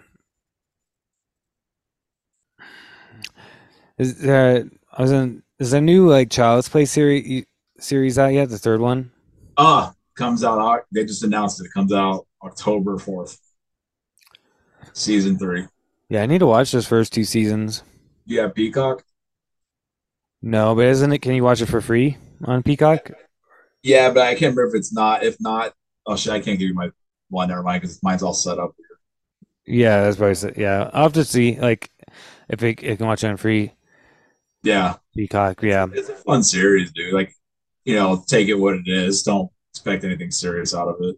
Right. Well, I mean, it's it's it's Chucky, you know. Right. Yeah, I was I was listening to an interview with Don Mancini, Mancini earlier, so Okay. like what they did with Mick Garris, like made me think about that. I was like, I know you said that the show was pretty good. Yeah, it is, dude. It still cracks me up because you think, you know, I think of Brad Dourif as Chucky. He's like this brilliant actor. yeah, I mean, he's such a great actor, you know, like and like Right. Exorcist three and like Lord of the Rings and stuff, and then he's yeah, he's like, but he's also the voice of Chucky. Yeah, Yeah, that's his bread and butter. yeah. I mean, that's probably pays his bills, and then he can. I'm sure he gets, you know, he goes to all the conventions and everything as well. You know, know, like that's the thing about all, all these actors when they're in horror movies and everything. Then then they can just keep going to all these like conventions, and you know, all these guys is probably how they're making their living now. oh yeah, dude, easily. You're like, yeah, I was in a, you know, some crappy horror movie in the '80s, and everybody loves me now, and then just go to these like conventions and you know get people Well, pay for. Look at the guy that was Jason Voorhees in the original. He does that all the damn time. Right? Yeah, Like you have one scene, sir. One scene. doesn't matter. It's in those iconic scenes where people are gonna, yeah, they're gonna go to them. Yeah, Exactly, dude. Like I'm not dissing it. I think it's I think it's awesome, but it's just like, yep, you get that iconic scene. Doesn't matter what it was. You are good to go. yeah. I think the next um convention is in September, but I'm not sure. Like here, but I'm not sure. Uh, we'll have to see if like I'll be able to go or not Nice. because we Dude, so spaced it, man. We missed it. We missed trying to go to that thing in Gre- Greeley this year. That horror thing where um distortions is there. Oh right, yeah, I forgot about that. Yeah, I did too. I saw I saw something about. it. Like, damn it, we were supposed to go this year. Yeah, we missed that one convention as well, like a few months ago, and then but yeah, I think there's supposed to be another one in September, so Okay. I'll, we'll have to see like if I if we can make make it happen. But the Yeah, um, uh, yeah, I just wish that we had like a cool, like a really cool haunted house here, yeah, I do too. like there's ones in We ones- used to. yeah, we got like Planet Terror and everything. Yeah, it's great. Yeah, I just like I mean maybe yeah I mean I just don't know because it's like maybe there's one of them is like really cool and we don't know it yet, but uh, I haven't heard anything about it. I mean, I mean, but like one of those ones like the things that I watch in like Haunt World or something where it's like or like yeah like Grim Life or whatever where they go to like those or that one guy I sh- I showed you the Tampa Bay J or whatever. I mean, he goes a lot of cool places Right. like um yeah like some of these places like like yeah like what's that like um haunted overload one i mean that place is crazy up in connecticut Yeah. and i went out in san like saint um uh uh fuck salt lake city that one Right. that, that one's really that one that's like all the different levels and everything yeah but yeah we're not gonna have a place like that here because it's too expensive Right. You have to be in some shitty place like to get a cool place like that. Oh yeah, dude. Yeah, you have to be like live in like Ohio or something. Yeah. Iowa. Yeah, unfortunately. Yeah. the um, yeah, is we're getting into the. But yeah, I mean, we're getting starting to get into that that that that uh Halloween season almost. Like your Yep. Spirits open are opening up soon. I mean, I've watched some videos like um, a spirit like um. I showed you that one. Wa- did I send you the walkthrough the Haunt World did? It was like pretty disappointing. Like, the, Yeah. like their stuff's horrible this year. Right. Right? How it not kind of like oh man, like they're like stuff like looks horrible. Yeah, it does. It's like way overpriced. Particularly if you compare like that thing, like when I went to Big Lots the other day and I saw like um like some of the stuff Big Lots had looks about as good as the stuff that Spirit has and it's like half the price Right. or a quarter price. And but but the stuff at Lowe's and Home Depot looks amazing. Yep. I still gotta go back home and see everything's up yet. Yeah, I, I haven't. I forgot to ask them if they if they got everything up, but yeah, Right. like the video I saw of like the the the glows, um, Leatherface, everything looks fucking great. Yeah, it does, dude. Like, you know, and then we're getting to Halloween. Will be yeah. I'm gonna try to watch mov- movie every day for Halloween. I think. Oh yeah, dude. That's what I try to do every year. Yeah, like I'm gonna start like uh, you know, obviously next month September we're gonna do um, we're gonna do um, Demon Knight, right? That's what we decided on. Yep. Right. So Yeah. you know, but I'm actually I'm gonna start firing up all the Friday the Thirteenth movies for our special in October. Oh, yeah, dude. The uh, yeah, start watching all through all those. I got the the, the D- Blu-ray like set you gave me. I wa- ready to go. You know, I Sweet. it's funny with Friday the Thirteenth is I now own three copies of of so I have like um like a, blue, a DVD box set that I got uh, like a long time ago, Right. And then you gave me like a lot of the original DVDs, Yeah. which is cool because I like have the artwork and everything. But then and then you gave me this Blu-ray set when you got your uh you got your your deluxe box set that you got. Yeah, thing's amazing. Is it is it 4K or is it just Blu-ray? It's Blu-ray. Okay, but it's like yeah, it's got everything too. It's got like Jason Goes to Hell and everything. Yeah, it's got Jason Goes to Hell, Jason in Space, the remake, and uh, Freddy vs. Jason. Yeah, that's a cool box set. Yeah. Like, it's weird to me though. Like, cause that was Scream Scream Factory, right? Yeah. Yeah, and Scream Factory did that the Halloween box set like you know last year or whatever. Right. And I mean, the Halloween box set has less movies than the the Friday Thirteenth one, but it's like was like way more expensive. Yeah. I don't get it.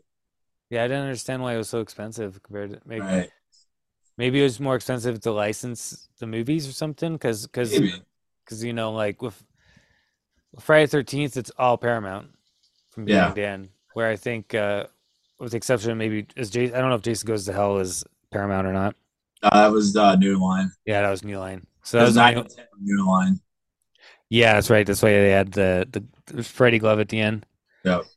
Where I think uh, Halloween, you had the original one. if- I think the first three were all like basically independent, essentially. I Right. think. I remember who.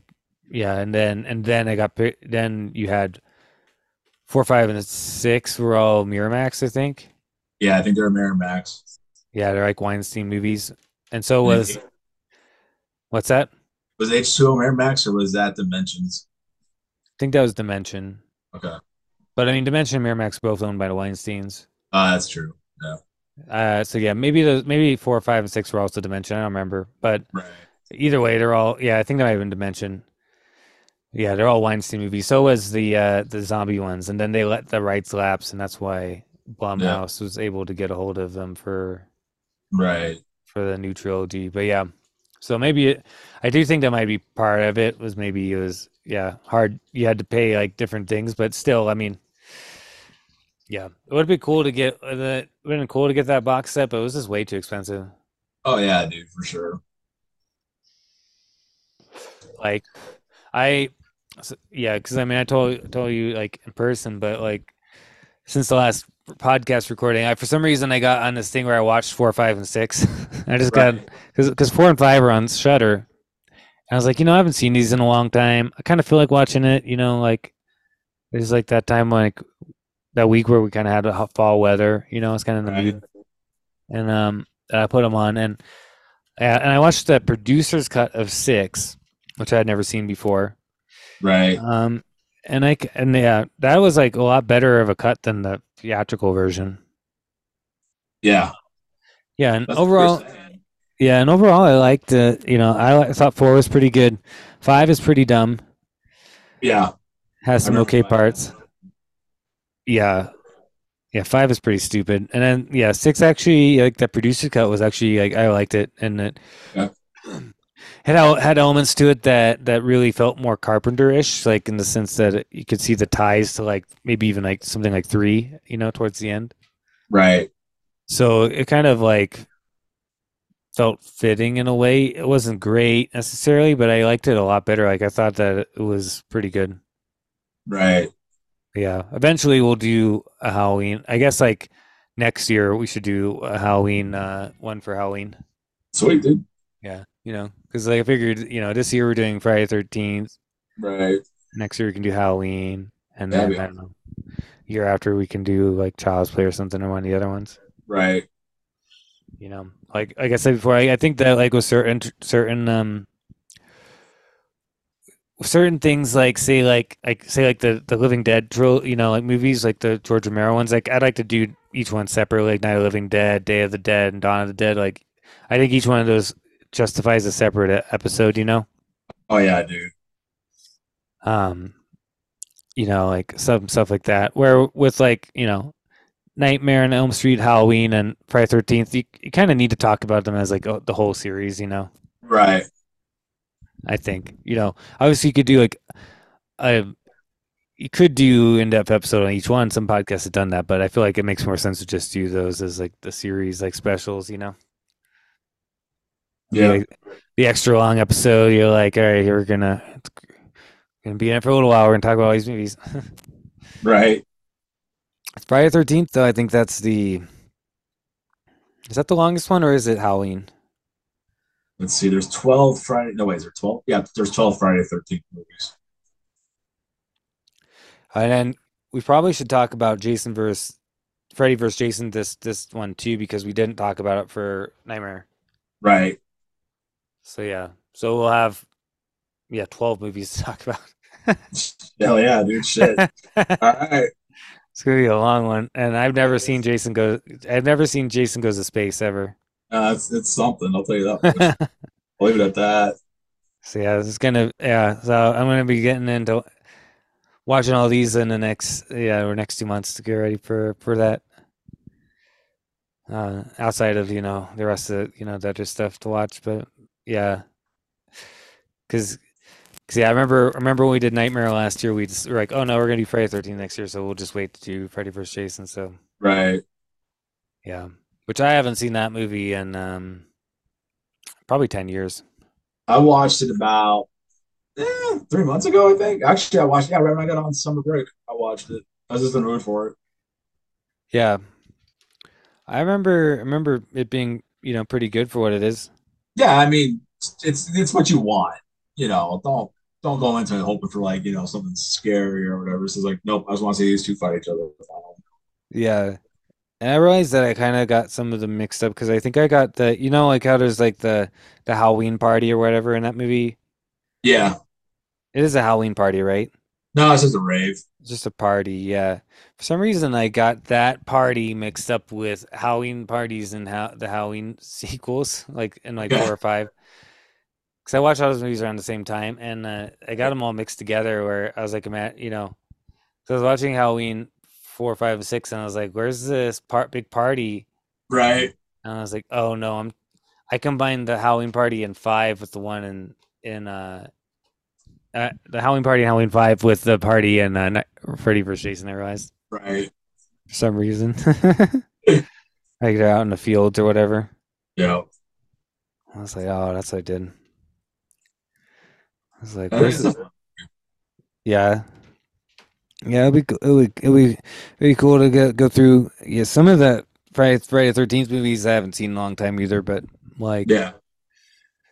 Um, yeah, I see. I yeah, I mean, spoiler. My favorite ones are actually later ones. I don't really. Uh, Yep. I just think we both agree on. Like a Yes, lot of people, a lot of people love. Uh, a lot of people seem to think, uh, two is like the best, and I don't understand that at all. Right. Like I like to, but it's not the best. No, it's definitely not the best. That's for sure. not in my opinion, at least. But yeah, there's some people out there who, who yeah. And I mean, yeah, and and you know, you got Baghead Jason, who's like, you know, the House of Dreaded Sundown, like basically, you know, Right. yeah, like, yeah, we'll get into that more. But yeah, next one's gonna be Demon Knight, and um, yeah, that'll be cool too because I haven't seen that. I haven't seen that since I was a Dude. kid. Dude, I haven't seen that probably since I was like 17, 18. Yeah, I mean, I, I remember renting Demon Knight when I was probably like, I, yeah, it was in the nineties. I got kicked out of school in middle school for wearing a Demon Knight shirt. really? Yeah, my mom bought it for me at Media Play, and it was the movie poster. Yeah. But then on the back, it had like a bunch of little pentagrams on it. So I worked at school, and yeah, they had to come bring me new clothes. Ah, they didn't just make you turn inside out or something. No, they're like, your mom needs to bring a new shirt. Somebody does. That's good. Yeah, I know. I know sometimes they would just make you like make kids like turn their shirts inside out or something. Yeah, that happened too, but not that shirt apparently. That's funny. Yeah, it's like it's not it's not really satanic. It's just it's just a movie. Right. but yeah, no, you can't wear that. that. It's too scary. You're gonna scare somebody. Right. Yeah, I literally I, I remember renting Demon Knight back in the nineties. Yeah. Like probably Billy Zane's best performance. Yeah, I remember him being good in it, but yeah. It, this movie, Demon Knight's real foggy. I remember renting that one and Bordello of Blood, like when we were. You know, That's an awkward movie to watch with your parents. I'll tell you that much. Yeah, I, I didn't watch them. Yeah, my friend and I rented it. We got to watch it. you watched it with your parents? My mom, she took me to go see it in theaters. Oh, really? yeah. Yeah. You're like, oh, good. yeah. Like, I, I don't remember how much is. I don't really remember how. I know there's nudity in it and stuff, but I don't remember how yeah, much. Tons of boobs in it. Yeah, I mean it's called Bordello Blood. You're gonna see some tits. Yeah. you know what I mean? And that's when I found out I had a crush on Angie Everhart. Yeah, she's real hot in that movie. Yeah. Yeah. I think she was married to Sylvester Stallone as well. Oh, is she? I think so. Yeah. Okay. She was like the main main main main um demon succubus chick in the movie, right? So yeah, yeah, yeah. She was married to Sylvester Stallone, or okay, yeah, or at least they were together. He's right. the re- he was the reason why she got in that movie. Okay. Yeah, the uh, the producers of that movie, um, Gil Adler and um, oh, what's their names? Um, blank other guy's name. It, like, uh, they were like the. Let me see if I can. Let me see if I can see the name on here. Um, to to to Bordello Blood, um, A.L. Katz and uh, Gilbert Adler. Yeah, A.L. Katz. This was like his director debut or something. Um, they were like they were like the the main guys behind Tales from the Crypt. I think they took over season three or something. I forget okay. what. Yeah, and so you know, so they produced those movies, and uh, uh, Bordello Blood was supposed to be like so originally the sequel to Demon Knight. Well, it wasn't really a sequel. It was gonna be a second movie. They're gonna do three Tales from the Crypt movies. Uh, and they had the second one literally had they had uh, everything set ready to go. They were doing there were um, they were doing like all the location scouting and you know literally about to get going on this movie. I, I think it was called like Dead Easy or something like that. I can't remember the name of it. Okay. Um, supposed to be a totally different story. It was supposed to tie in a little bit better with uh with Demon Knight as well. And then um for some reason, um, for a bunch of Hollywood politic bullshit, basically, uh, the the the studio basically stopped production on what they were supposed to be making, like as like literally right right before they're supposed to go into shooting. Right. Forced this other script on them that was like uh um like like that there's like a whole story behind why the, what the script itself wasn't real, originally a Tales from the Crypt script. It was some other thing that they had to like try to make into Tales from the Crypt. They uh they then like um basically were forced into having Dennis Miller as the main main uh character essentially, okay. even though like Dennis Miller made it quite clear that he was doing it for the paycheck. Right. And apparently was like a huge pain in the ass and would never like say it, you know, always had to try to make up his own lines for everything and yeah, apparently it was just a nightmare to deal with. Okay. The whole time uh, they were making the movie, like no, uh, uh, nobody involved in the movie had anything good to say about him, and um, yeah, and then just like every, and then they'll, you know, the movie was supposed to be set in you know New Orleans, and they were actually originally going to shoot their other movie in New Orleans, but then the then the, the studio made them film it in Vancouver. so then, you know, and yeah, it's just like, and then because of some some stuff, yeah, just like almost everything that could go wrong with a movie went wrong, and with that movie, uh, it's amazing that there, the movie's even watchable. Really, you know, like if you learn the, the story behind it, and they did a podcast called uh, "How Not to Make a Movie." So Okay.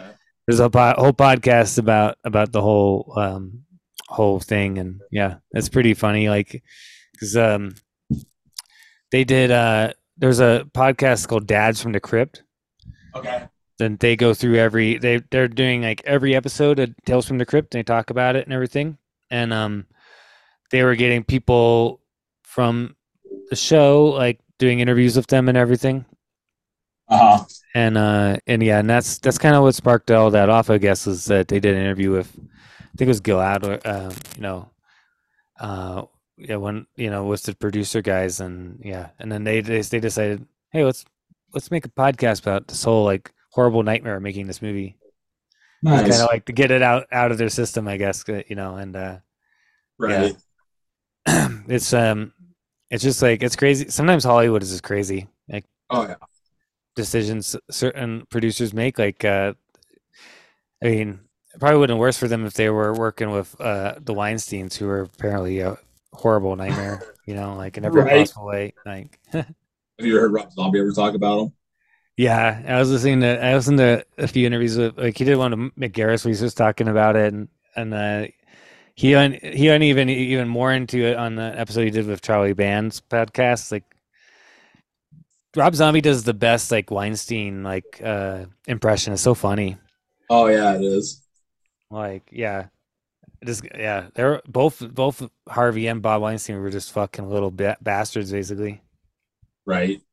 You know, like like nobody. It's, it's so crazy that that yeah. I mean, there there's so many movies that they ruined. You know what I mean? Uh-huh. Like like if you look at it, like pretty much any dimension movie, essentially, Right. like you know like hellraiser 4 for example could have been a pretty good movie but they kept meddling with it you know and they did the same things with the halloween movies i mean that they're the reason why halloween 6 got so fucked up you know Right. i mean they were literally doing halloween 6 was supposed to be was basically filmed and done and then they went and did shoot reshoots and stuff without Moustapha Akkad or the director knowing and then they just yeah like the director the writer the Akkads no one knew that they like did all these reshoots and basically completely changed the ending until it was like they basically did it and they're like no we were going to do all this and you know we're going to release Right. it because we have a power of that you know like they're fucking just horrible people Right. Yellow and Zombie talks about like they come in like ch- try to change the script every day, and he's like, "Yeah, no, that sounds fucking great. Yeah, I'm not using it.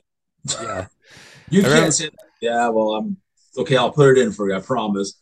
Where's that scene? Uh, I don't know. Must have got fucking cut. yeah, I remember he was saying in one of the interviews he's talking about how um uh, I think it was um um after the first Halloween movie came out, I think Bob Weinstein or something was like that was most horrible piece of shit I've ever seen or something like that. Like literally said Right. this stuff. And then when they're doing Ha- Halloween one means so much money and Halloween two, I guess he, Bob Weinstein was like literally showing Rob Zombie like the trailer for Halloween one, be like, "This is what we want." You know? right. He's like, "I made that movie," you know, like. It's like, what are you talking about? He was like, he felt like he was being like, he was like, he was being talked to as if he was like had nothing to do with the original movie. Right. Just like, yeah, people were psycho- psychotic. You can kind of understand why after that Rob Zombie never worked in the studio again until Right. until the Munsters. I think was the first studio movie he's done in since Yeah. Halloween two. Because, uh, well, I mean, Lords of Salem was a Blum, Blumhouse was only like a million dollar movie, Right.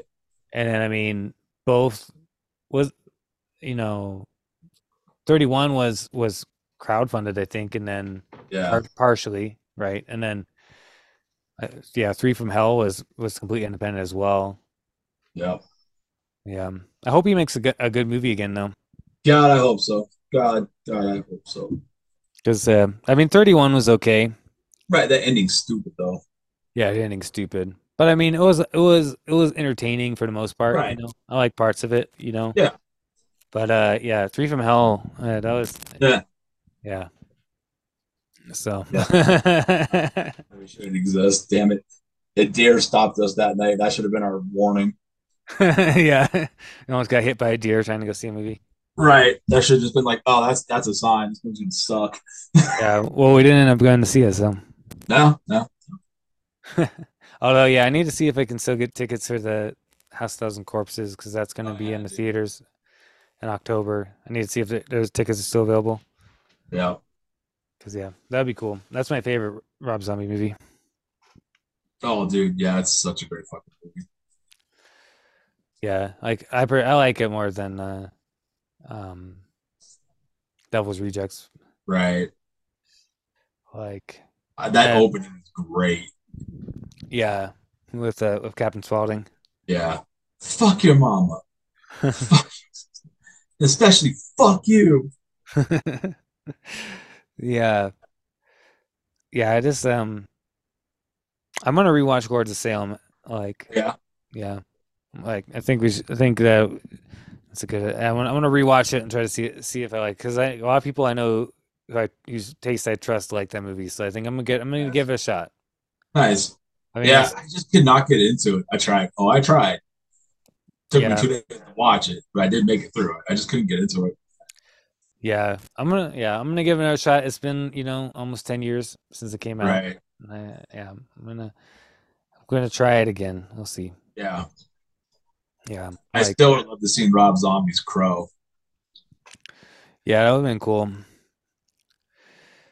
But yeah, I don't, yeah, I'm curious what he's gonna do now after the Munsters. Yeah. Like, yeah, hopefully he does something better. That movie Yeah. took me a long time to get through. uh, I'm not gonna watch that movie ever. Yeah, don't. Don't. Trust me, you're better off. took me what? Almost a week?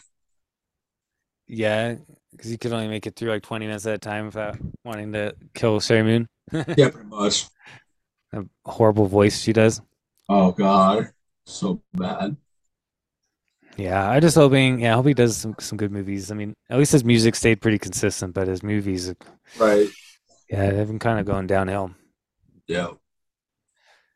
Yeah, um, yeah, yeah. I'm trying to definitely like later on in the year. I definitely want to do end of days for New Year's Eve for New Oh, Year's. yeah. Yeah, like I think that would be cool. New Year's one. I mean, yeah, and um, yeah, during the winter at some point, I'd like to do The Shining as well. Oh hell yeah. Should we do both of them or just a shot? Um, I don't know. I mean, that might be a good excuse. I mean, to watch the miniseries as well. Right. Yeah, I mean, yeah, because I yeah, maybe we could do both. That'd be kind of cool. But yeah, I mean, yeah, I just like to do The Shining in the winter because that, you know, Yep. it's a winter horror movie for me. Oh, Sam here, dude. All the way.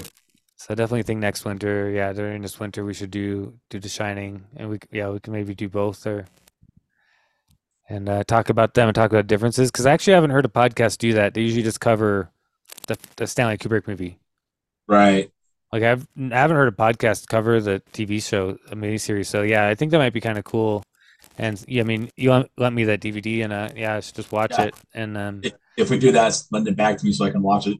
yeah, exactly. I'll watch it and give back to you, and then you can then you you watch. Yeah, I'll, I'll watch it and then give back to you. You can watch it, and then I think it'd be kind of cool to talk about that and like the the differences between the two. hell yeah, I do. So yeah, we'll do that during the winter at some point. So yeah, figure to like give people a taste of taste of what's gonna be going on over the next few months. Oh yeah. But yeah, I guess we'll close out now and and Cool. um, cool. Well, thanks for thanks again, Mike, and uh, until next time. Awesome, dude.